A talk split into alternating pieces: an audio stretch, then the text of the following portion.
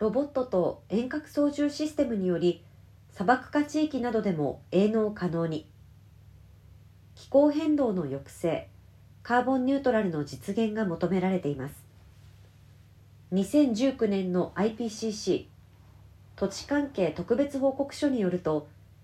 近年の人為起源の温室効果ガスの排出源割合のうち農業や林業畜産業を含めた土地利用による排出量が全体のおよそ30%を占めていて従来の農法の最高の重要性が指摘されています。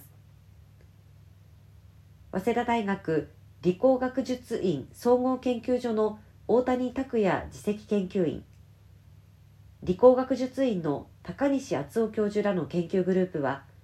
サステナジーとの産学連携共同研究によりソーラーパネル下で複数種の植物が混成密生する農地環境にて移動及び種植え雑草剪定収穫の3作業が可能なロボットとその遠隔操縦システムを開発しました。新システムは従来比で動作時間49%障害物との干渉率50%削減を達成しました。これによりソニー CSL の船橋正俊シニアリサーチャーが提唱する砂漠化地域や劣化した土地などでも実施可能な強制農法をソーラーパネル化で大規模に行うことができれば気候変動対策としての緑化再生可能エネルギー生産加えて食料生産も進められるだろうとのことです。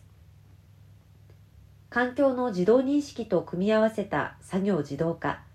作業ツールの自動交換。夜間も含めた長時間の作業に対するロボットの堅牢性の向上。全体の作業時間と製造運用コストの低減に向けて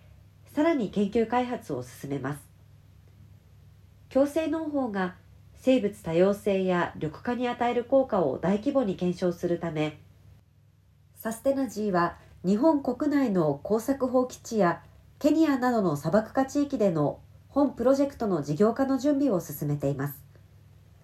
ロボットの支援により農作業が実現できる共生農法を地球規模で推進することで